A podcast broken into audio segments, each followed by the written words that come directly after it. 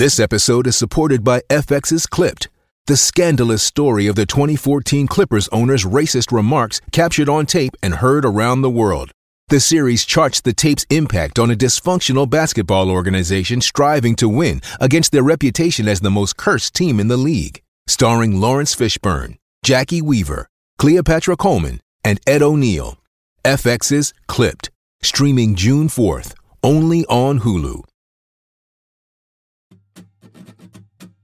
Today's episode of On the Edge with Andrew Gold concerns something that is going on in Scientology, of course, and it's got my old friend and collaborator Aaron Smith Levin. I've started calling him Aaron instead of Aaron.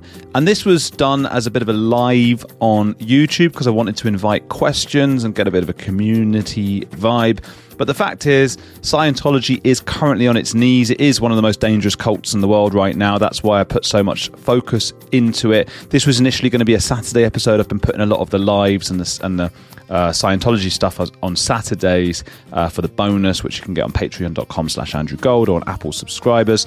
Um, but just it was sort of a, the way that I was organizing things, we had to put it out today and put out one about um, an ex Jehovah's Witness well, either Saturday or Monday. I'm, I'm waiting to see. I've just moved house. It's all kicking off. I've got the studio all built and ready. Well, nearly there, getting there little by little. Anyway, the point is that um, the Danny Masterson trial is over. That was that 70s show actor who was accused of raping uh, multiple Scientologist women. He's a Scientologist himself.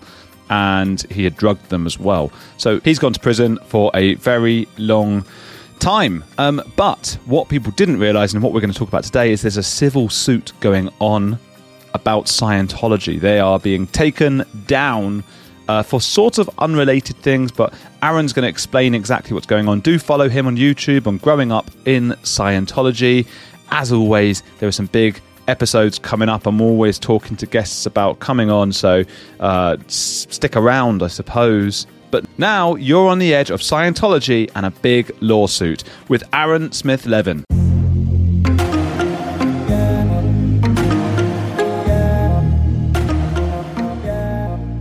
Tell us a little bit about what's going on. This is a really exciting lawsuit um, as far as how damaging it could be. Uh, and, and, again, how do you define damaging in this case? Hey, the more of Scientology's dirty laundry that gets exposed, to the world at large, the better. This is not a criminal. It's not a criminal issue here. It's not like someone's been going to prison over this lawsuit, but we almost certainly will be seeing some criminal action relating to this, in my humble personal opinion. So here's what it's about. It's about now we got to be careful what words we use. We're only 90 seconds into the video, right? Um, yeah. YouTube and some channels seem to be able to get away with using words that other channels like there's no rhyme or reason to how youtube enforces this stuff. What words can i use 90 seconds into this video? Um, hello? Um, okay th- there is a organization within the scientology hierarchy called bridge publications.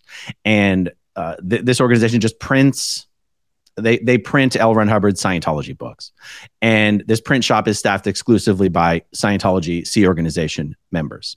And there was a recruiter for uh, one of the many recruiters for the Sea Org, but in particular for Bridge Publications, named Gavin Potter.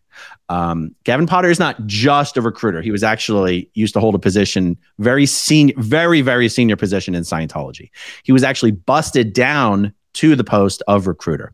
One of the things that Gavin would do, and not just him, this was a Scientology Sea recruitment tactic, is to essentially honeypot underage Scientology girls into joining the Sea organization.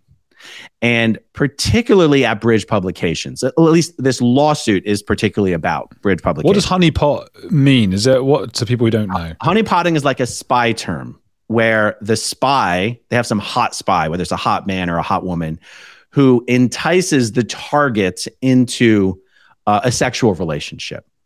And um, that's going, it's a, a honeypot it's uh have you never heard that term before I, I have, but I just want to make uh, this is this is how empathetic I am for the audience, and, and I was just writing about it. Just a, a very slight quick aside because I was just writing about a whole story. I might have told you before about the police in the UK who sent men to marry leftist activists. Uh, they sent policemen to go and do that. So they married and had kids with them and stuff to spy on them. It was going on for about thirty years in England. wow that's that's the whole pot uh, Yeah,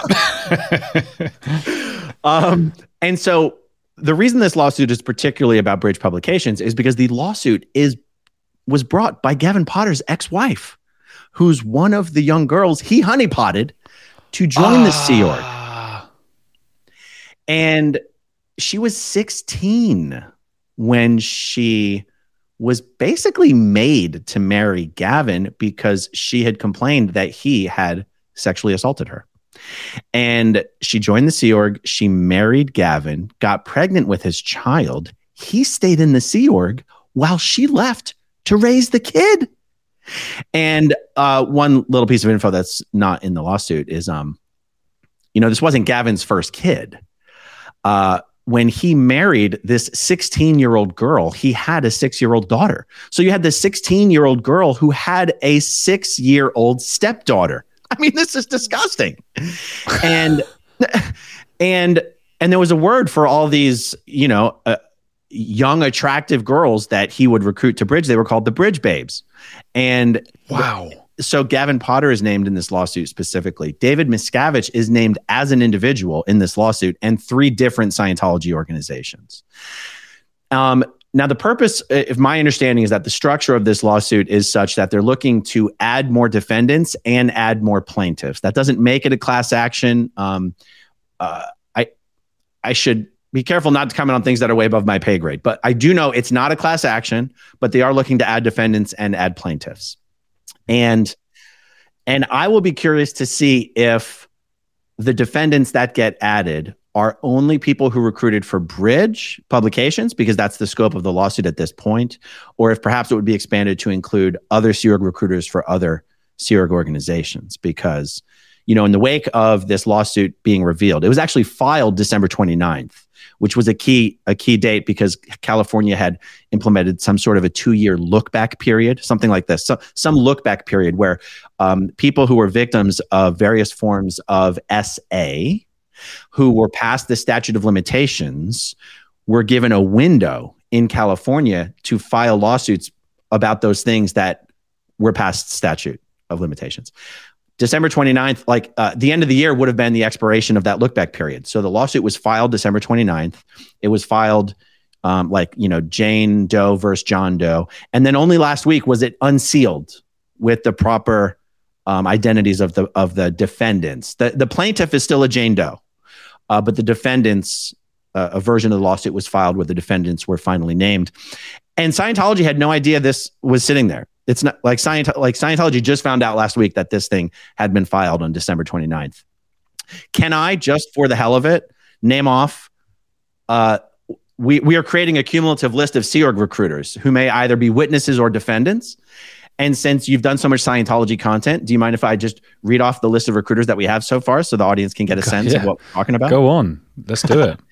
We have Gavin Potter, Nick Christensen, Jimmy Page, Brandon Faust, Cherie Bloomfield, Danica Shaw, Tashanya Faust, Tiber McCormick, Matt DeRyan, Valentino Buonacore, Quinn Toffer, Tarl Kuhn, Noam Agosi, Aaron Saxton, Rial LaPlane, Robert Mokelman, Adam Daniels, Will Alcock, and David Rizzi. Rizzi, Rizzi, not sure how to pronounce that one.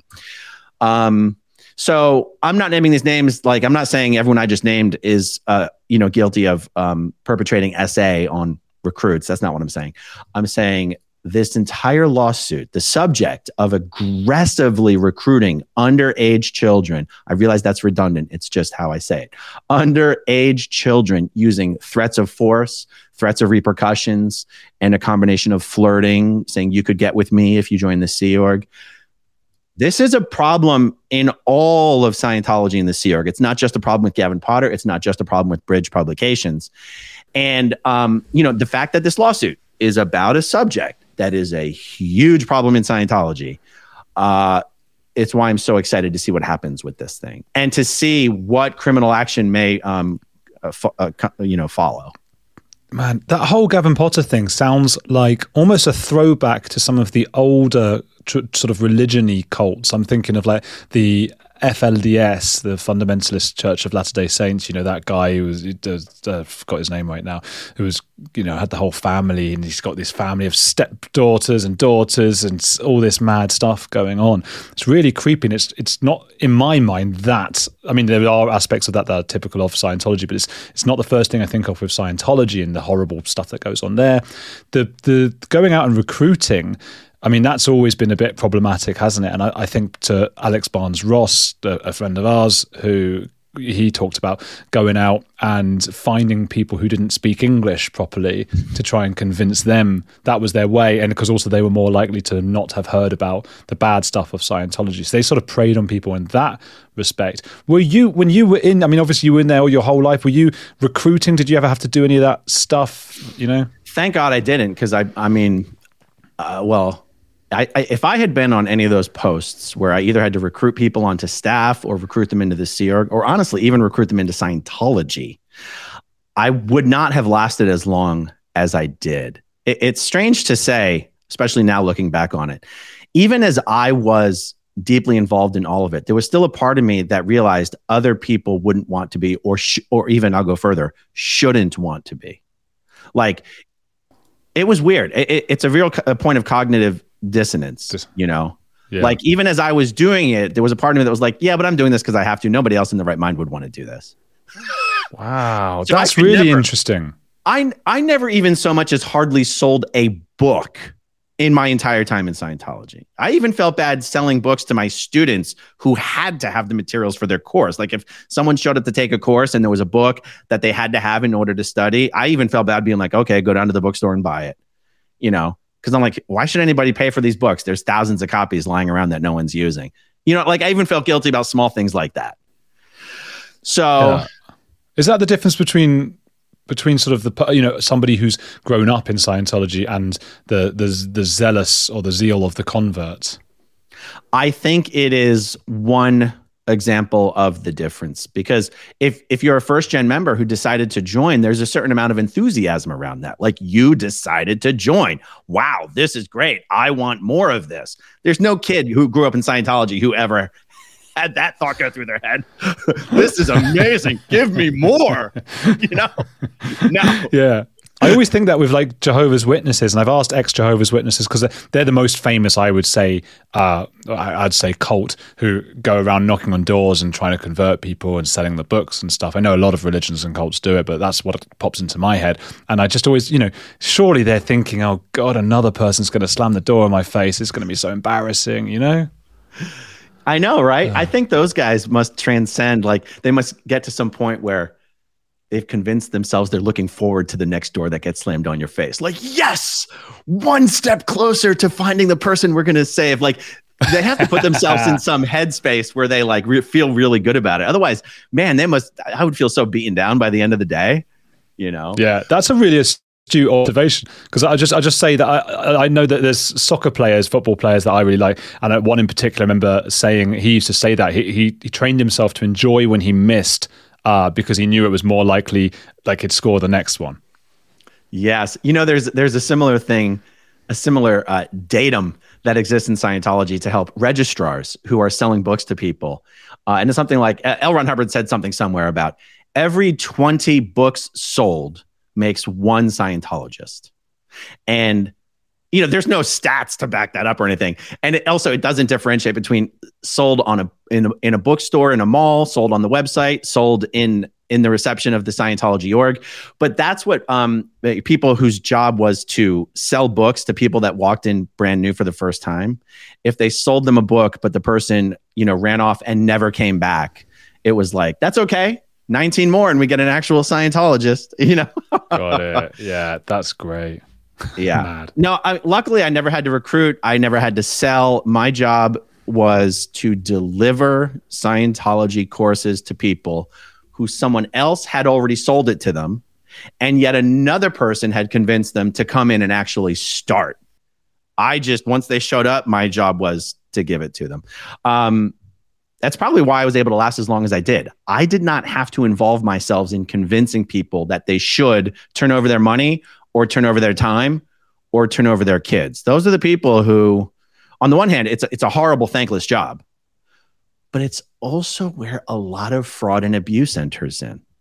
And it's easy for me to go, oh, if I was in those positions, I would never have lasted as as long as I did. But I don't know that for sure. I, I might have figured out how everything I was doing was the greatest good for the greatest number and saving the world one one lie at a time. You know, like I'm not trying to excuse. I'm not trying to say I'm better than all those people. It, uh, what do they say? If not, for, if not, but for the grace of God. It, there, if not for, but for the grace of God, go I, or some shit like. That. Yeah, yeah, exactly. I, I know what you mean. I, I mean, so many people. I do know what you mean though with the difference between you know being born into it and then when you've joined it because I think if you've joined it you've got that pursuit of status you are missing something in your life and you want that status so much and you want to keep climbing and climbing and I can't I mean obviously there's the bridge there's getting up you know operating thetan one two three and so on but I think selling a lot of books and actually making money for Scientology must must be a real status giver to the person doing it. Yes. Yes. I mean, Scientology lives or dies on the backs of its fundraisers and its recruiters. It's it's a very thankless job, but they're the ones that are keeping the lights on as well. So um, there is a certain amount of prestige that exists in Scientology for those who are very, very good at it. That's what I can imagine. Um, you mentioned, of course, David Miscavige. That is the leader of Scientology, who I just always love it when um, certain characters in the world look like what you might imagine them they should look like, you know. And one, for example, I don't know how known in America this is, but Jimmy Savile, the the TV presenter who was doing horrible things, he looks exactly like he should look for an evil person. And you go like, how was he not? You know, how did people not know? And David Miscavige, of course, looks like the and I don't know how, to what extent that's cause and correlation. Like I've always known that that picture of him. He looks quite scary and but short and weird, and I don't quite know shadows under his eye, all this stuff. But he is, for those who don't know, is it right to say, and we'll talk about how he's implicated in this case, that he is Tom Cruise's best friend? Oh, absolutely. What is that relationship about? You know, I, to a certain extent, I wonder which one of them wants to be like the other one. Like, is it Miscavige who wishes he was more like Cruise, or is it Cruise who wishes he was more like Miscavige? Um, I think it really is two extremely small but powerful men um, seeing themselves reflected in the other uh, you know, two men against the world, two small men who call themselves big beings, and um, which is funny because that's not like a real thing in Scientology. Like Hubbard might have used that word a few times, big beings, but there's not different kinds of beings in Scientology. it's just it's just this thing you say to brag about yourself. Oh, I'm such a big being. um, so I, I wonder, like I don't know. There's so much speculation about the nature of, of that relationship. Oh. I, I have to say, I tend to think that Cruise looks up to Miscavige more than Miscavige looks up to Cruise. Which is mental. Absolutely. Yeah. Absolutely. Like, that's completely bonkers. It's, he's like, if that's the case, which it does seem to be the case, that's the like those are the only two people that feel that way about the two of their status on the world stage. Like nobody wants to be David Miscavige, well, outside of Scientology. And a lot of people who don't know about the whole Tom Cruise stuff would like to, you know, emulate or be a bit like or know or be friends with Tom Cruise. Yeah, it's true. I don't know. I probably see Tom Cruise through my own tinted uh, glasses, however you want to say it. Whenever I even, not even just Tom Cruise, but the people who work with him, when I see interviews, like let's say, what's the what's the movie that's about to come out? A new Mission Impossible movie? Mission Impossible Thirty Seven.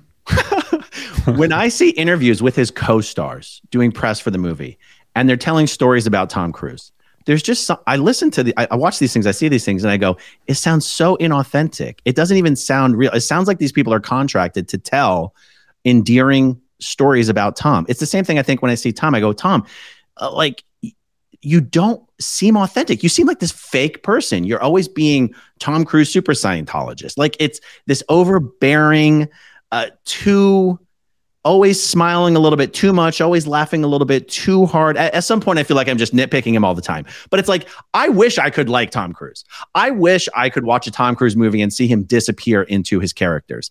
But he's changed. Scientology has changed him. David Miscavige has changed him. He's not the same Tom Cruise. He's this fanatical, um, fundamentalist, extremist version of himself. And Scientology has done that to him. But I would, I would even say specifically, David Miscavige has done that to him because Tom Cruise was in Scientology for a long time while while still being the Tom Cruise we all remember.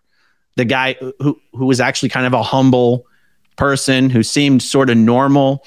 Uh, he, David Miscavige turned him into what he is now after the whole, you know, eyes wide shut thing happened and Nicole was taking mm. him away from Scientology and then Miscavige intervened and orchestrated the divorce between him and Nicole. And and ever since then, he's been this freakish version of himself. It's it's really unfortunate. I wish we could have the old Tom Cruise back. A few decades ago, private citizens used to be largely that private.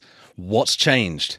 The internet. Think about everything you've browsed, searched for, watched, or tweeted. Now imagine all of that data being crawled through, collected, and aggregated by third parties into a permanent public record. Your record. Having your private life exposed for others to see was once something only celebrities worried about, but in an era where everyone is online, everyone is a public figure. To keep my data private when I go online, I turn to ExpressVPN. Did you know there are hundreds of data brokers out there whose sole business is to buy and sell your data?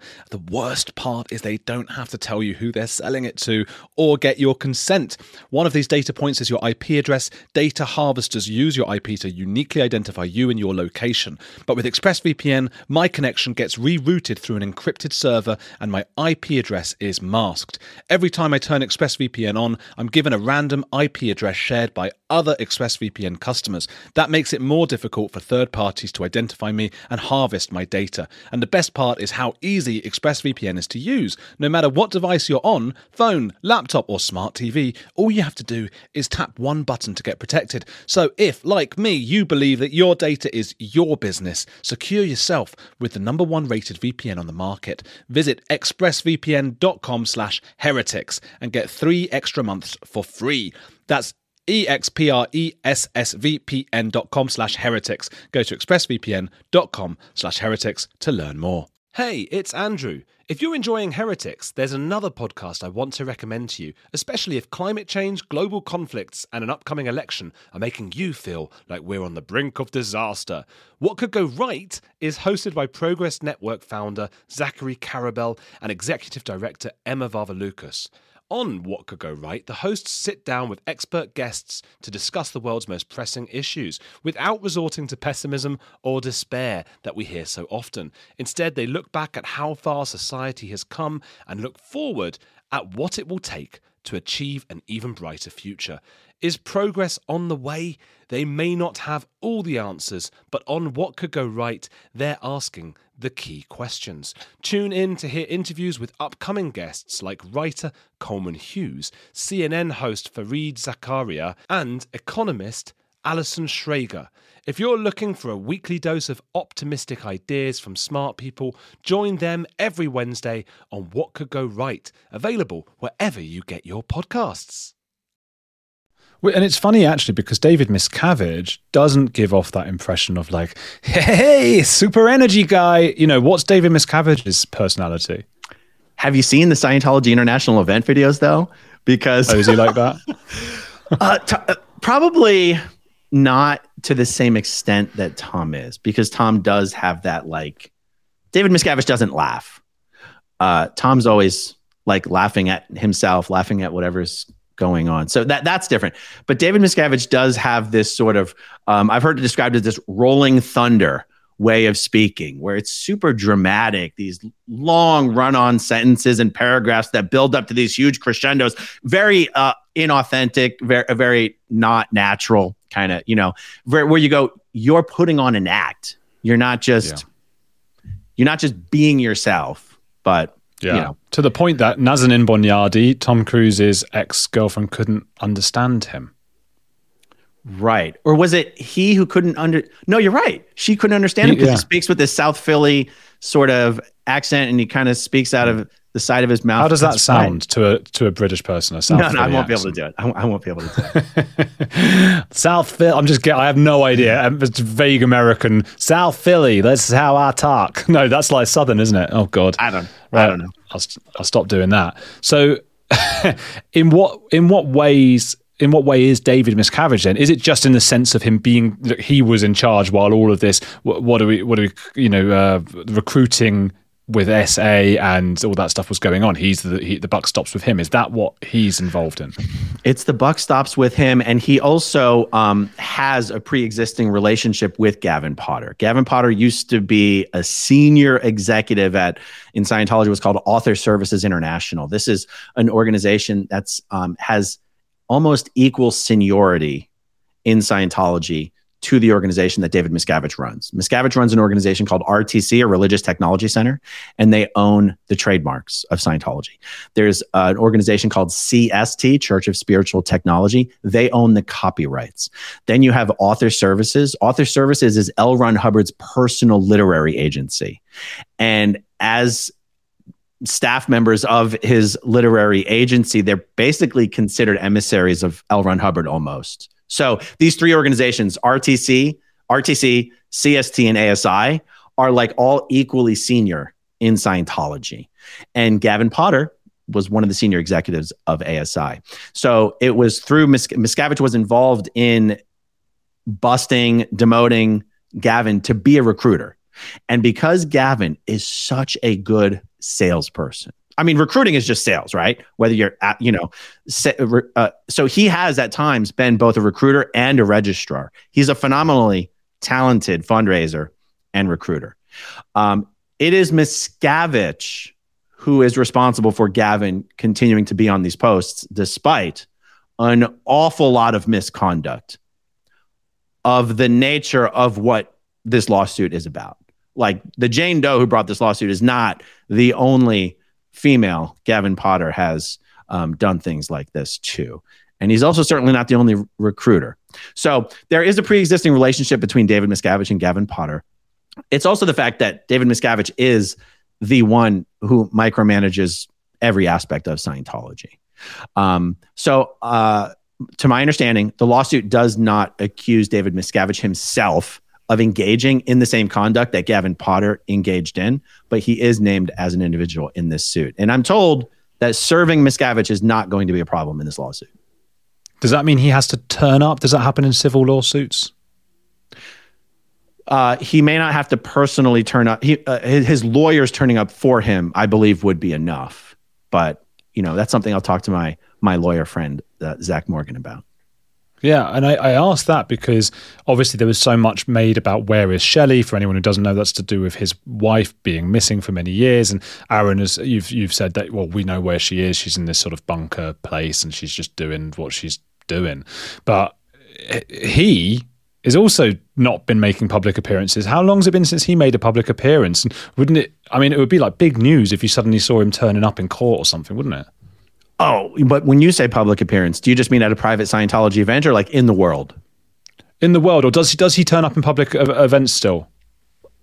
Events that he's like emceeing, he, like he did the Yeah. New Year's. He showed up to MC the New Year's event in Clearwater. Oh, did he? Yeah, Okay. What does he look? I mean, 'cause I've, only seen every time I type his name into Google, and I do a lot because I pop his face into the thumbnails and stuff. So always those old ones where he's like looking all weird, and it's like the the the the aspects all weird. I can't tell if he's coming or going and where he is. And do you know what I mean? Those pictures. He's at a desk, and how big's the desk, and how big is he? And he looks dominant. It's a weird couple of pictures. They did publish some photos, uh, some glamour shots of him uh, from the New Year's event that I've been using in my thumbnails because he looks a lot older than he did in those earlier Oh. photos. I'll send them to you. Okay, thank you. Oh, sending me some salacious pics, Aaron, after the show. I can't wait to get hold of those. Very exciting. Everyone else can access those pics at David Miscavige on. Oh wait, I can't say that website. I was going to say just for fans. You know, the alternative. yeah, get my whole channel taken down just for a joke. Just was it worth it? Probably would have been just for the joke about David Miscavige. So he okay. So how much trouble can he be in? I, I mean, let's just compare it to the Danny Masterson um, criminal trial. Scientology, and, just for the sake of making some comparisons, Scientology got beat up pretty bad in that trial, even though they weren't a defendant. So compare that to this, where Scientology is the defendant, and um, there there is so much dirt here. And this, I, I mean, there are hundreds, if not thousands, of former Scientologists who are going to be able to lend their voice to, if not to this lawsuit in particular, to this subject, the subject of Scientology Sea Org recruiters aggressively recruiting children using honeypot tactics. I mean, almost no matter what the outcome of this lawsuit is, Scientology's in a lot of trouble. I mean, Scientology uh, worries about the the PR war just as much as they worry about the legal war. Now, as far as this lawsuit goes, remember it's a, it's a civil lawsuit, so um, the only possible outcome of a civil lawsuit is something of a of a financial nature. Scientology has plenty of funds to settle lawsuits like this. They, they'll fight them as long as they can to stay out of the courts because remember Scientology's never won a jury trial in its entire existence.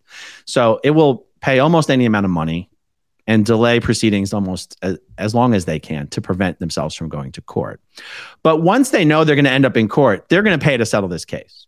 So the actual damage that will be inflicted to Scientology, in some sense, someone could say the damage is, li- is limited because it's never going to get to a jury. They're never going to have some massive, you know, settlement. I say never. The, the lawyers in cases like this will advise the client to settle when the, the offer is right and not to go to a jury trial. It is it is ultimately the plaintiff's decision whether to go to trial or not. So I don't want to speak for anyone. I'm not saying this could never go to a jury trial. These things like this almost never do. So when I say Scientology is going to take damage, I mean in the press. I mean as far as informing the world about what goes on behind the curtain in Scientology. And the damage there is going to be massive. Because this is I mean this is something I'm shifting my focus to is interviewing um, second, third generation, fourth generation Scientologists who have all been subjected to things like this and encouraging people to come forward who are willing to be witnesses in the case, who are willing to be plaintiffs in the case, who have other experiences with other Scientology recruiters, United States, outside of the United States, what have you. Like, this is going to be a concentrated, um, focused area of exposure. And there'll be just as much damage done to Scientology outside of the courtroom on this subject as there will be uh, inside the courtroom. And um, yeah, not a good time to be David Miscavige. No, it's it's a really interesting one. Obviously, I mean, you were telling me just on the phone the other day that I get, like I said at the beginning, that you know the Danny Masterson case, he's a celebrity and that's gotten so much you know publicity, but this is actually in some senses bigger, right? I, that is how I feel about it. This is in in many senses bigger. You know, wow. Danny is one person, one person who did horrible things, and then you have the cover up, you have the obstruction of justice. But you know, there was one person on trial there. Now we're talking about something that includes dozens and dozens of recruiters who all use similar tactics. Um, Scientology, the amount of the amount of obstruction of justice tactics I expect them to uh, sure. unleash um, is, is significant. I don't want to ask you too many sort of legal questions because I don't expect you to know all the ins and outs, but could this be, you know, the civil suit and then could it lead to criminal cases based on things that crop up in the in the suit? Yes. That that is just a yes. I've already spoken to enough people. The answer to that is yes. And that is and that is kind of the goal. That's the hope, that's the goal. And um that's why it's important for as many people to come forward as possible so that you know the district attorney's office has a lot of information and a lot on a lot of people to go through and see okay do we have something here that can be prosecuted? The, the more the more the more information the better. The more people who come forward the better. Even former recruiters. You know what i mean? Like everyone i just the list of recruiters that i just read some of those people could be cooperating witnesses. It's not like all these people have to be baddies you know? Um, yeah. Have any so, of them left scientology? Yes well, uh, some of these people that I know, when I say left, I mean they're under the radar. They're secretly out. I, um, I'm trying to think if there's anyone on this list who's full blown out. To my knowledge, there's no one on the list that I just read who's like actually, actually yeah. out. Do you know them? Are they are they like messaging you and going, "Oh God, I'm secretly out, Aaron," and stuff like that? I know some of them. yeah. I, I love it because it's like we chat and it's like we're talking about what to me, although I've done a lot of videos on it, is this far flung, almost exotic, I can't believe it's a real thing kind of thing out there in like La La Land and the rest of the world. And we're talking about it. And I have to remind myself sometimes, like, you were actually in the thing and you know a lot of these people personally, and it really has a, a, an attachment to you. It's partly why I, I, I just always say to people, go to growing up in Scientology because that's where you're going to get the best uh, inside information about Scientology. Um, but but yeah, I mean, is, what what would it feel like? I get okay. I guess I look at something like NXIVM, you know, that cult NXIVM, which stole a lot from Scientology in their tactics and stuff. And that was Keith Raniere, the leader, and Allison Mack, who was like the Tom Cruise, the Hollywood star, who was sort of, and she was much more involved, I suppose, in setting rules and things than Tom Cruise was, I think. But Tom Cruise, on the other hand, has done a lot more for Scientology in terms of PR and money and things like that.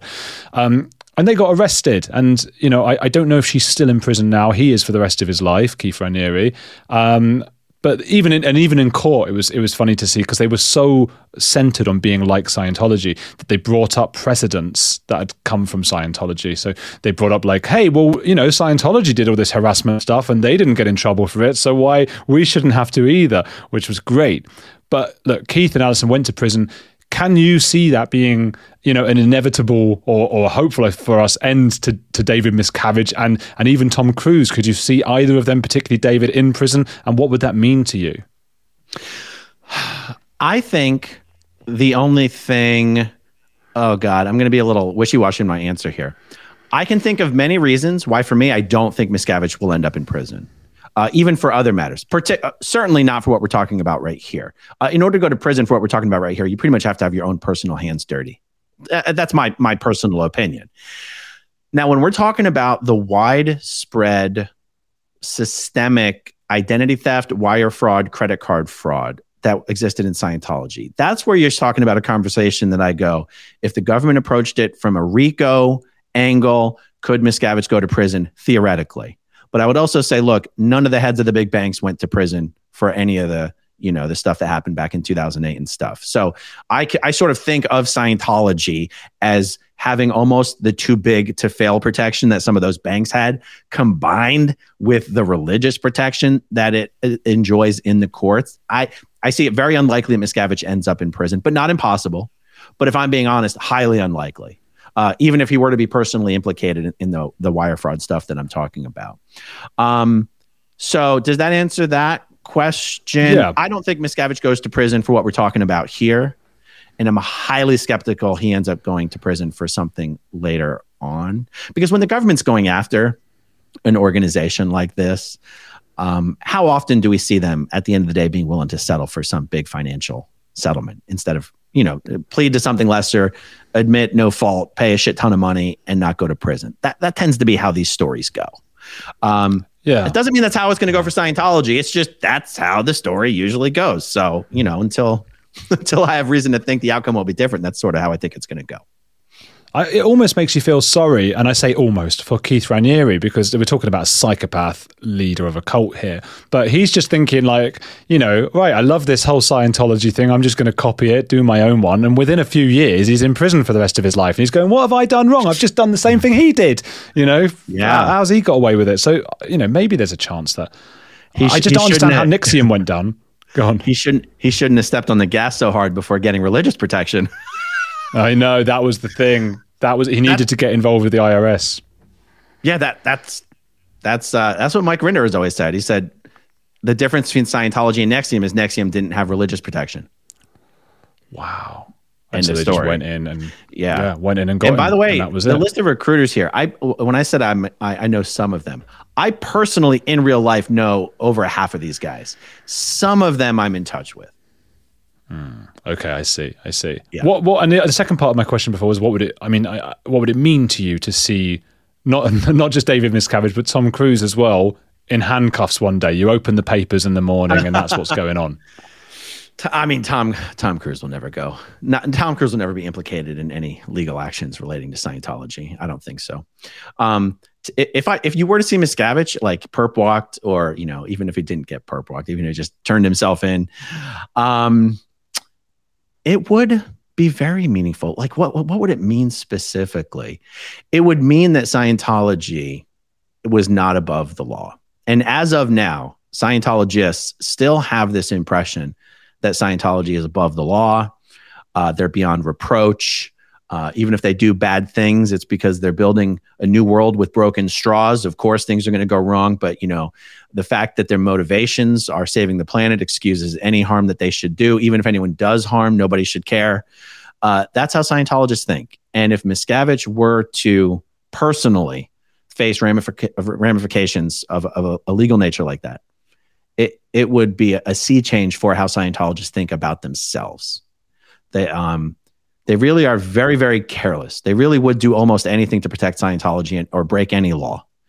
Um, and I think they would have to to reconsider that if their very own David Miscavige uh, was facing prison time.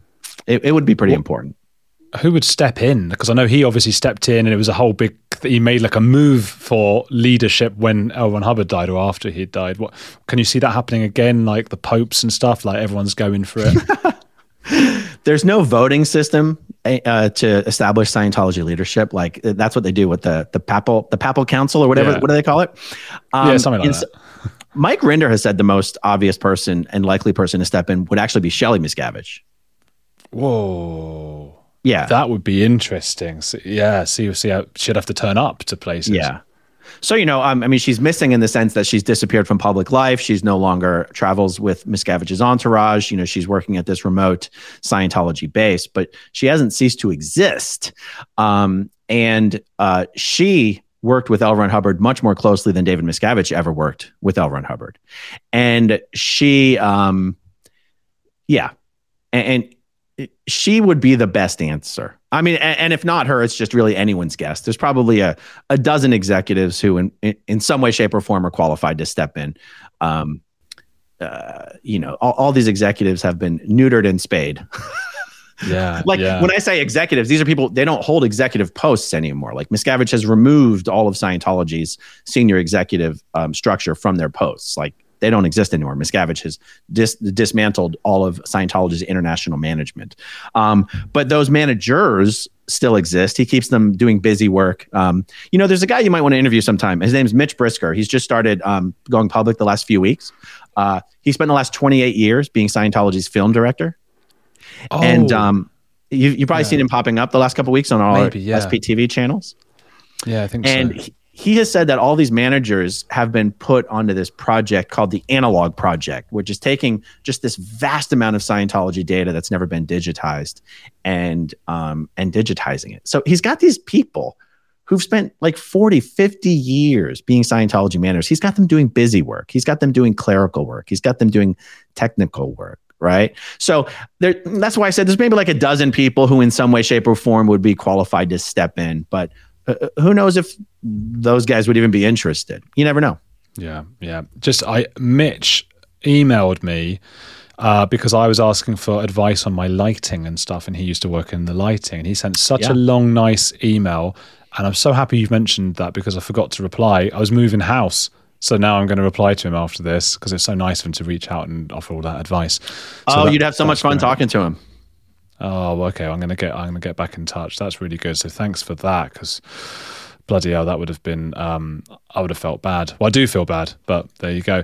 Um, so I mean, now imagine that though. That is like a movie. If David Miscavige like got arrested or whatever, and then up steps Shelley, and everyone's like, "Oh, where's she been?" And then she's like ten times worse, like punching people in the corridors and stuff. And like, how would Leah Remini react to that? Because I know she's sort of been, "Oh, where's Shelley?" And she comes in, she's like, "Yeah, here I am," and that would be like, "Bloody hell," you know it'd be pretty difficult to be worse than Miscavige. I mean, people, uh, various people who've worked at the international base have had different experiences with Shelley, but and and those experiences range from good to bad. But I think all of them have been pretty consistent about at least one thing, which is that she was definitely the nicer side of that duo.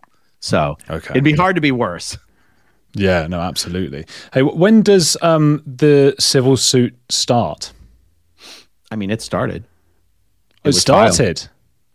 Oh, well, what does yeah, that mean? Um, it means it was filed. and accepted. I think they still now have to. Is the next step service? This would be a good conversation for me to have with my uh, my lawyer friend Zach Morgan. Um, but I mean, to the best of my understanding, in a legal sense, it has started. Filing the lawsuit and unsealing it, you know, publicly is that's the start. Bloody hell. Okay, should we go? You happy to answer some questions if I go to some questions from people? Sure. Okay, good. Could go for like 20 more minutes of stuff. I'll put this out on the audio podcast as well as a big episode. Um, and um, okay, so what's Claire saying here? Aaron, re the missing Sea Org guy you just did a video for. Has anyone died on the RPF? You have to explain what RPF is. Possible slash makes sense if his sis then said never mind and why no one knows where he is. Brackets keep up the great work. Okay, so um, the RPF is uh, basically the reconditioning and labor camp for Sea Org members. Um, Sea Org members who are assigned to the RPF have no contact with other Sea Org members or even their spouses for years. Um, so I did a video just about an hour ago of a Sea Org member whose family has not heard from him in many, many years, and they're trying to find out what happened and verify that he's alive.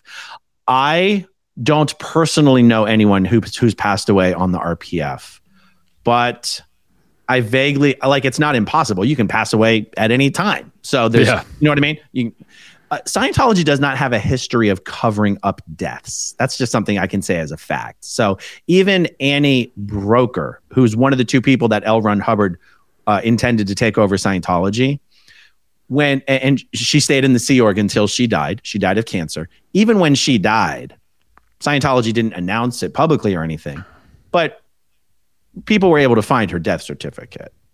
Scientology has an awful lot to lose.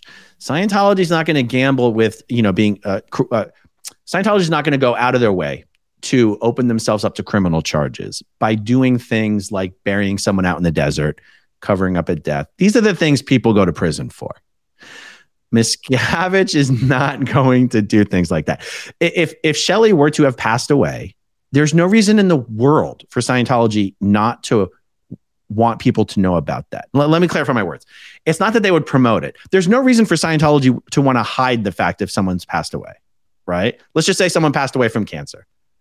That's not discreditable in Scientology. People, it's like it's like the leading cause of death for Scientologists. Is it embarrassing if a high level Sea Org member dies of cancer? Sure. It was embarrassing when L. Ron Hubbard died of a stroke. That they that all Scientology doesn't have a history of covering up things like that. So, yeah. whereas we can't prove it didn't happen, we also have no reason to believe that's what happened. That's all I'm saying. Yeah, no, fair enough, and I, I, get that as well. Whenever people did, uh, you know, there, there, was still these big controversies um, around people who have died and stuff, and why they died and all those things. But it wasn't that didn't seem to have been hidden. Um, Goldie, which is like my name, says the only thing, the only thing worse than Andrew's American accent is my English one. Big love from SPTV, Andrew, my namesake. Well, thanks, Goldie. Nice to hear from you. Um, thank you very much for the super chat. Very nice. Claire Alice also, uh, again, thank you. Very People are just so generous. I, I, it's amazing. Great work to you too, Andrew. Keep it up. And thank you for keeping this and similar brackets cults slash that word in fo- just don't want to say it too many times in focus and exposing the truth thank you pixie for the super sticker thank you pixie's always always there always being wonderful rabbit thank you as well i like this content with andrew it's free too thank you so much rabbit New England Coast. Is there any video we can watch to see the midgets? That would be David Miscavige. Could also be Tom Cruise, but I think we already know how his, he speaks. Style of speaking. There are. There's videos of international Scientology events. I, have sort of, um, I haven't posted uh, those videos to my channel yet because if I do, I want to be able to do chapter breaks and add annotations and everything. And Scientology event videos are like two to three hours long. Um, but you can find these event videos on YouTube and you'll see his style of speaking. I expect, I would suspect it's even it's harder to understand him in normal life when he's not uh, when he's just speaking casually and relaxed than when he's up on stage performing. You know, his speeches are essentially performances, but you will get a sense of his style of speaking. Um, yeah. By the way, one of these comments jogged my memory. You know, you've been blowing me away recently in subscriber growth. You know that, right? Yeah, Don't, I look at I look yeah. every day at yours, then every day at mine, and then I have a nice coffee.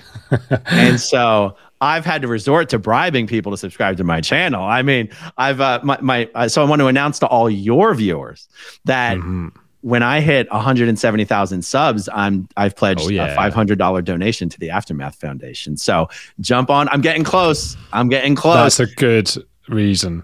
That's right. And a lot subscribe. of other people have pledged to, if not match, um, do a partial match. So once I hit 170, I, I it'd probably be at least five thousand dollars in donations that'll go to the Aftermath Foundation. So how's that for a oh, bribe? Oh. How's that? That's a fantastic got- reason for people to go there. Growing up in Scientology, you've got to. There's no one better, as I always say. Protect your dream home with American Family Insurance. And you can weather any storm. You'll also save up to 25% by bundling home, auto, and life. American Family Insurance. Get a quote. Find an agent at amfam.com. Products not available in every state. Discounts may not apply to all coverages on an auto or home policy. Discounts do not apply to life insurance policies. Visit amfam.com to learn how discounts may apply to you. American Family Mutual Insurance Company SI and its operating companies American Family Life Insurance Company 6000 American Parkway, Madison, Wisconsin. You know what? Just boring YouTube talk, but I think people are interested because at the end of the day, people use YouTube as a platform. They want to know. I never ask people to subscribe, right? And the reason isn't because I'm too cool to ask people to subscribe. It's nothing to do with that. It's because if you have too many subscribers who only subscribe because you ask, but then don't necessarily watch the content, uh, it can damage your videos because you get a lower click through rate. Because it's like, you know, and you see that a lot with celebrities. Loads of people have followed them, but then their content isn't stuff that they would typically watch and their channels don't do well. However, in this case, our content is so aligned that it makes sense that people who are discovering over here should go over to yours and they will watch the content. So do go over to Growing Up in Scientology and, and subscribe. And you know what's funny? The YouTube algorithm is so smart that if you start watching content, it'll start showing up on your home feed and stuff, even though you're not subscribed. So there's a lot of people who actually watch um, a channel all the time and don't even realize they're not subscribed because YouTube keeps serving up those videos anyway. Yeah, that's why I never ask people. I ask them to like because I think it spreads that. I'm not even sure about this. No one really knows. I think it spreads the video out to more people and shows YouTube people enjoyed it. I ask them to you know comment. It's there's there's definitely like an X factor in what makes a YouTube video go out, and no one quite knows. It's like the Coca Cola secret ingredient and stuff like. It's like no one quite knows, and it seems to be videos that inspire like a crazy reaction when people are like, "What?" Those ones can go big sometimes. Um, but but I, no one knows what's going what's going on. But you're absolutely right. That's why I don't ask to, to subscribe because they'll see my video again in their in their thing. And if they want to subscribe, they will, and hopefully they're still watching. Uh, Stacy, thank you for the super chat. Uh, Stacy says the high dangerous dosages of niacin given to members could cause horrible side effects and death. That's true, isn't it? Do you want to give us a little bit, but just for those who don't know about niacin? Yeah. Um, very high doses of niacin taken over a long period of time. It, it's one of the most widely studied. Uh, what's the word? I want to say vitamins, but niacin. You can't call niacin a vitamin, right? I don't. It's not a vitamin. Um, substance. Something. Uh, some of the largest, most long-term studies that have been done have been done on niacin, and it is absolutely linked uh, to cancer. And Scientologists who are doing the purification rundown take, I, I think and uh, someone can fact check me on this. I believe the daily dosage of niacin that you get up to is 5,000 um, units a day of niacin. That is so much more than your body is meant to handle. And someone can do this for weeks or months on end. And because L. Ron Hubbard has put this idea into Scientologists' head that niacin is great, Scientologists take niacin all the time. It's not like it's mandatory, like, and not all not all Scientologists do it, but they take high doses of niacin much more frequently than non-Scientologists ever would, and it's it's directly linked to cancer. So um, I, I recommend people look up the studies on that, but um, I think Scientologists have no idea the damage they're doing to their body by the amount of niacin that they're taking. It's scary. That is really scary. Um, April in Amsterdam, again, thank you so much for the super chat. Very generous. Does David Miscavige have possible criminal exposure re suspected elder abuse of the aging Sea Org members? Well, you know, it's just my layman opinion. When when you when you understand how many hierarchies of echelons there are in Scientology and how they're all different organizations and how on paper Miscavige is not associated with any of them. Like it's one of these things where that's why the government really has to use the RICO Act to be able to tie Miscavige to a lot of these Scientology crimes. Because technically Miscavige doesn't even manage Scientology in a in a legal sense. Now look, you look up his website, you look up his videos, you look up his bio, he takes he takes credit for micromanaging anything, everything. But in a legal sense, he manages none of it.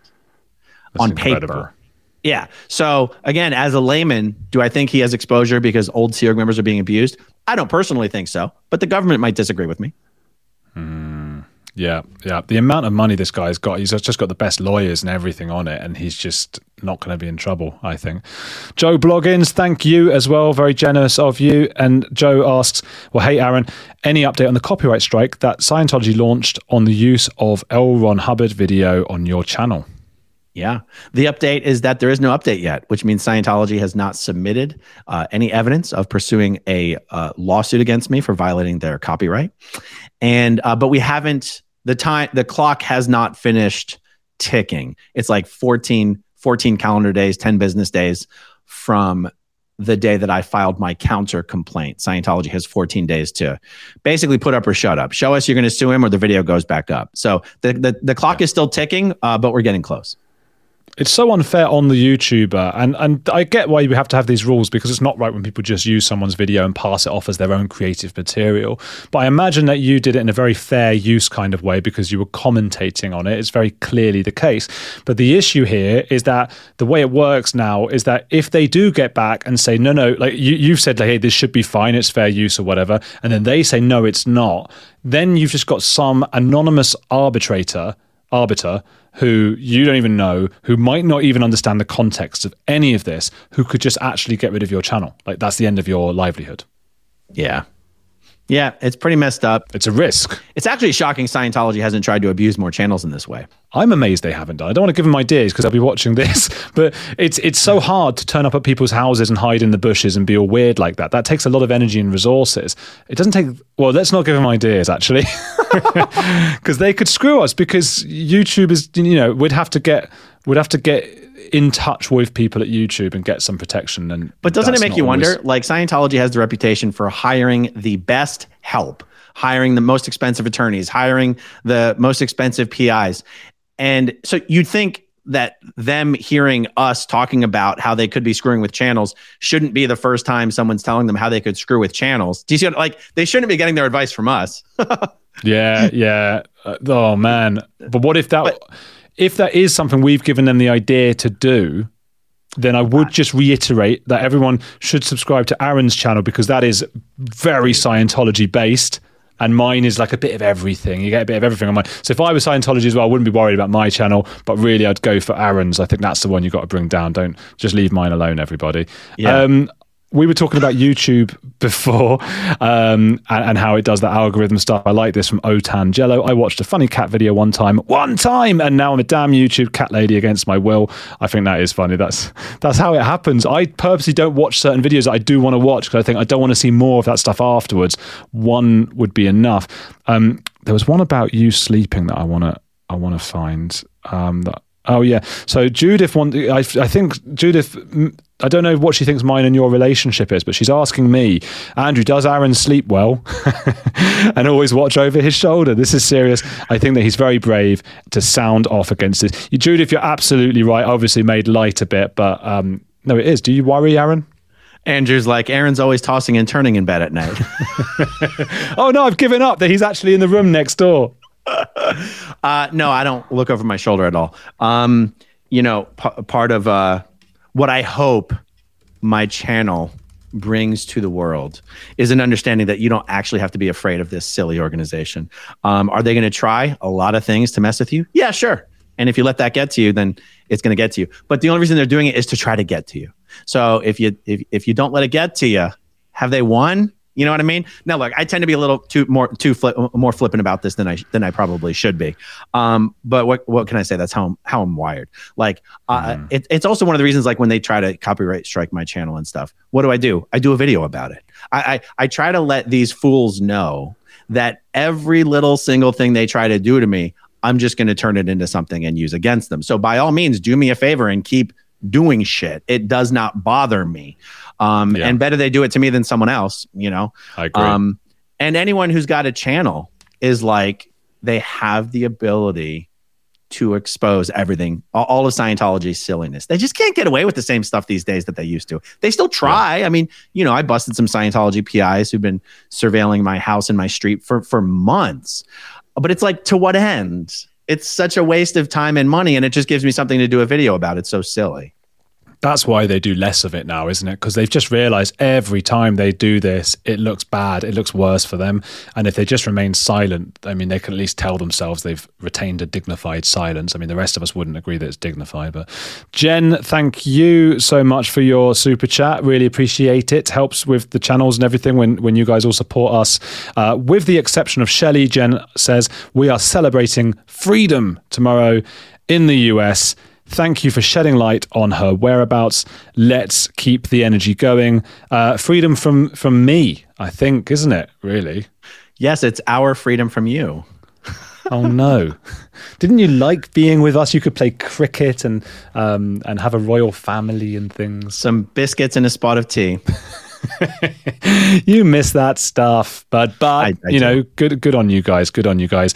And you've done you've done better than the the, the colonies of, of other countries. Um, in the southern part of the continent, for example, uh, when I was living in Argentina, they always said, you know, w- sort of wish we had been a colony of England. Those ones sort of worked out all right.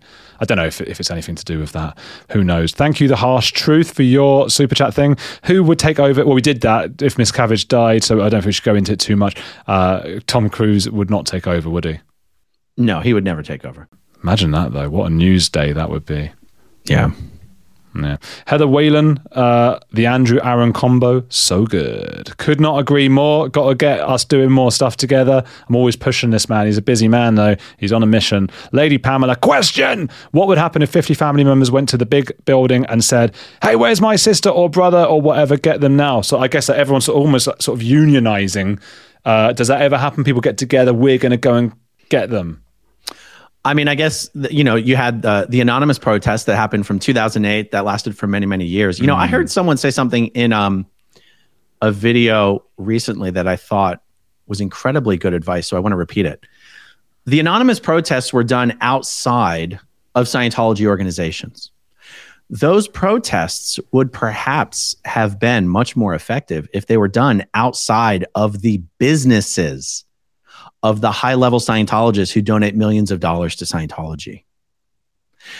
People inside those Scientology organizations are so, uh, is inculcated the right word? Like blocked off, like they're in a bubble. They're so, they're so impervious to people who they consider to be SPs, suppressive persons protesting at Scientology. No one inside a Scientology organization, and I, I'm speaking from my own personal opinion and my own personal experience, gives a damn about protesters outside the org because they already have this idea that you know the big bad suppressive people who secretly control the entire world through big pharma and psychiatry that those protesters are just misinformed and they've fallen for the propaganda of big pharma and big psych and all that kind of stuff.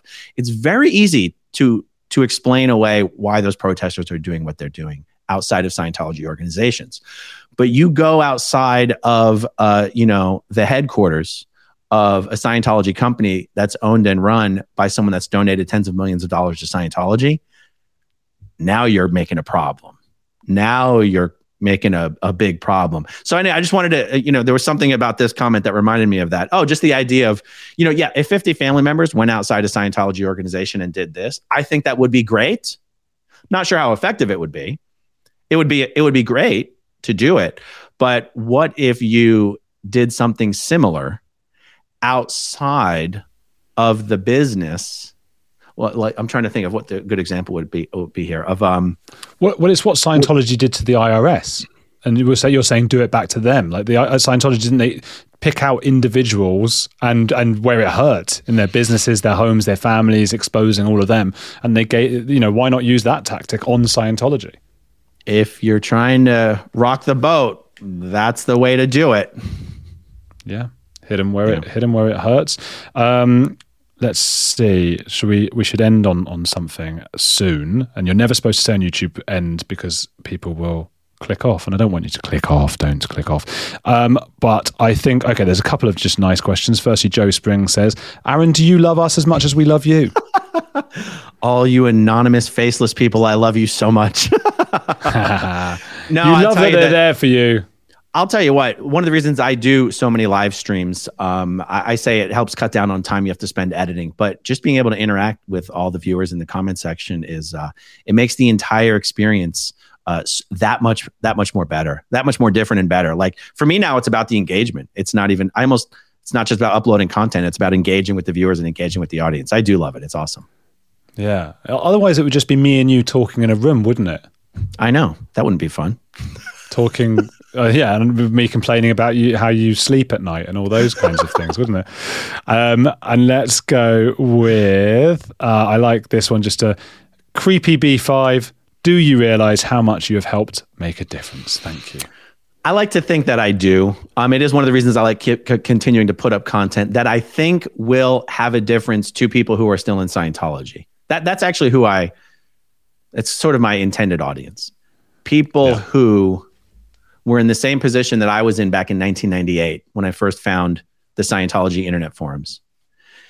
And what I found there, what I found being discussed, how I found it being discussed, did not reflect my own experience. And so I was like, oh, that's just a bunch of bullshit from a bunch of lying, suppressive persons. And my goal is to talk about Scientology in a way that someone who's still in Scientology, who stumbles upon my content, would be like, uh oh, I'm not supposed to be watching this. And then would immediately go, oh shit, though. But this guy's, this guy's, this guy's saying the truth, though. You know, this guy's being fair. So I like to think that I do know how much of, of a difference that makes but it's it's nice to hear it. So thank you very much. Oh, it's beautiful, beautifully put, Aaron. Um, and I've got three missions for everybody watching. There's 2,500 people watching at the moment. I've got three big missions. If you can accomplish just all three of them, I'll be very happy. So, firstly, make sure you've hit the like on this button and you could comment as well that helps as well right? Secondly you've got to go to growing up in scientology hit the subscribe and then actually watch his videos aaron's videos. Watch all of our videos as much through as you as you want or can enjoy them. If you ever stop or go out just leave them running on mute because you know it helps us doesn't it right? Number three make sure to do that number two in a separate tab and stay here because people watching later, I'm going to put an end screen here for my latest video with John Atack. It's going to go in the middle of the screen, and that's brand new. And John Atack's brilliant, and you got to watch that. Um, and if you're watching this live now, just go to my. You won't get that, but just go to my channel while also going to growing up in Scientology and also doing all the different things, all the missions. You've got the missions. Thank you guys. Thank you, Aaron. Anything anything to think or say? No, it's always a pleasure being on here with you. Thank you.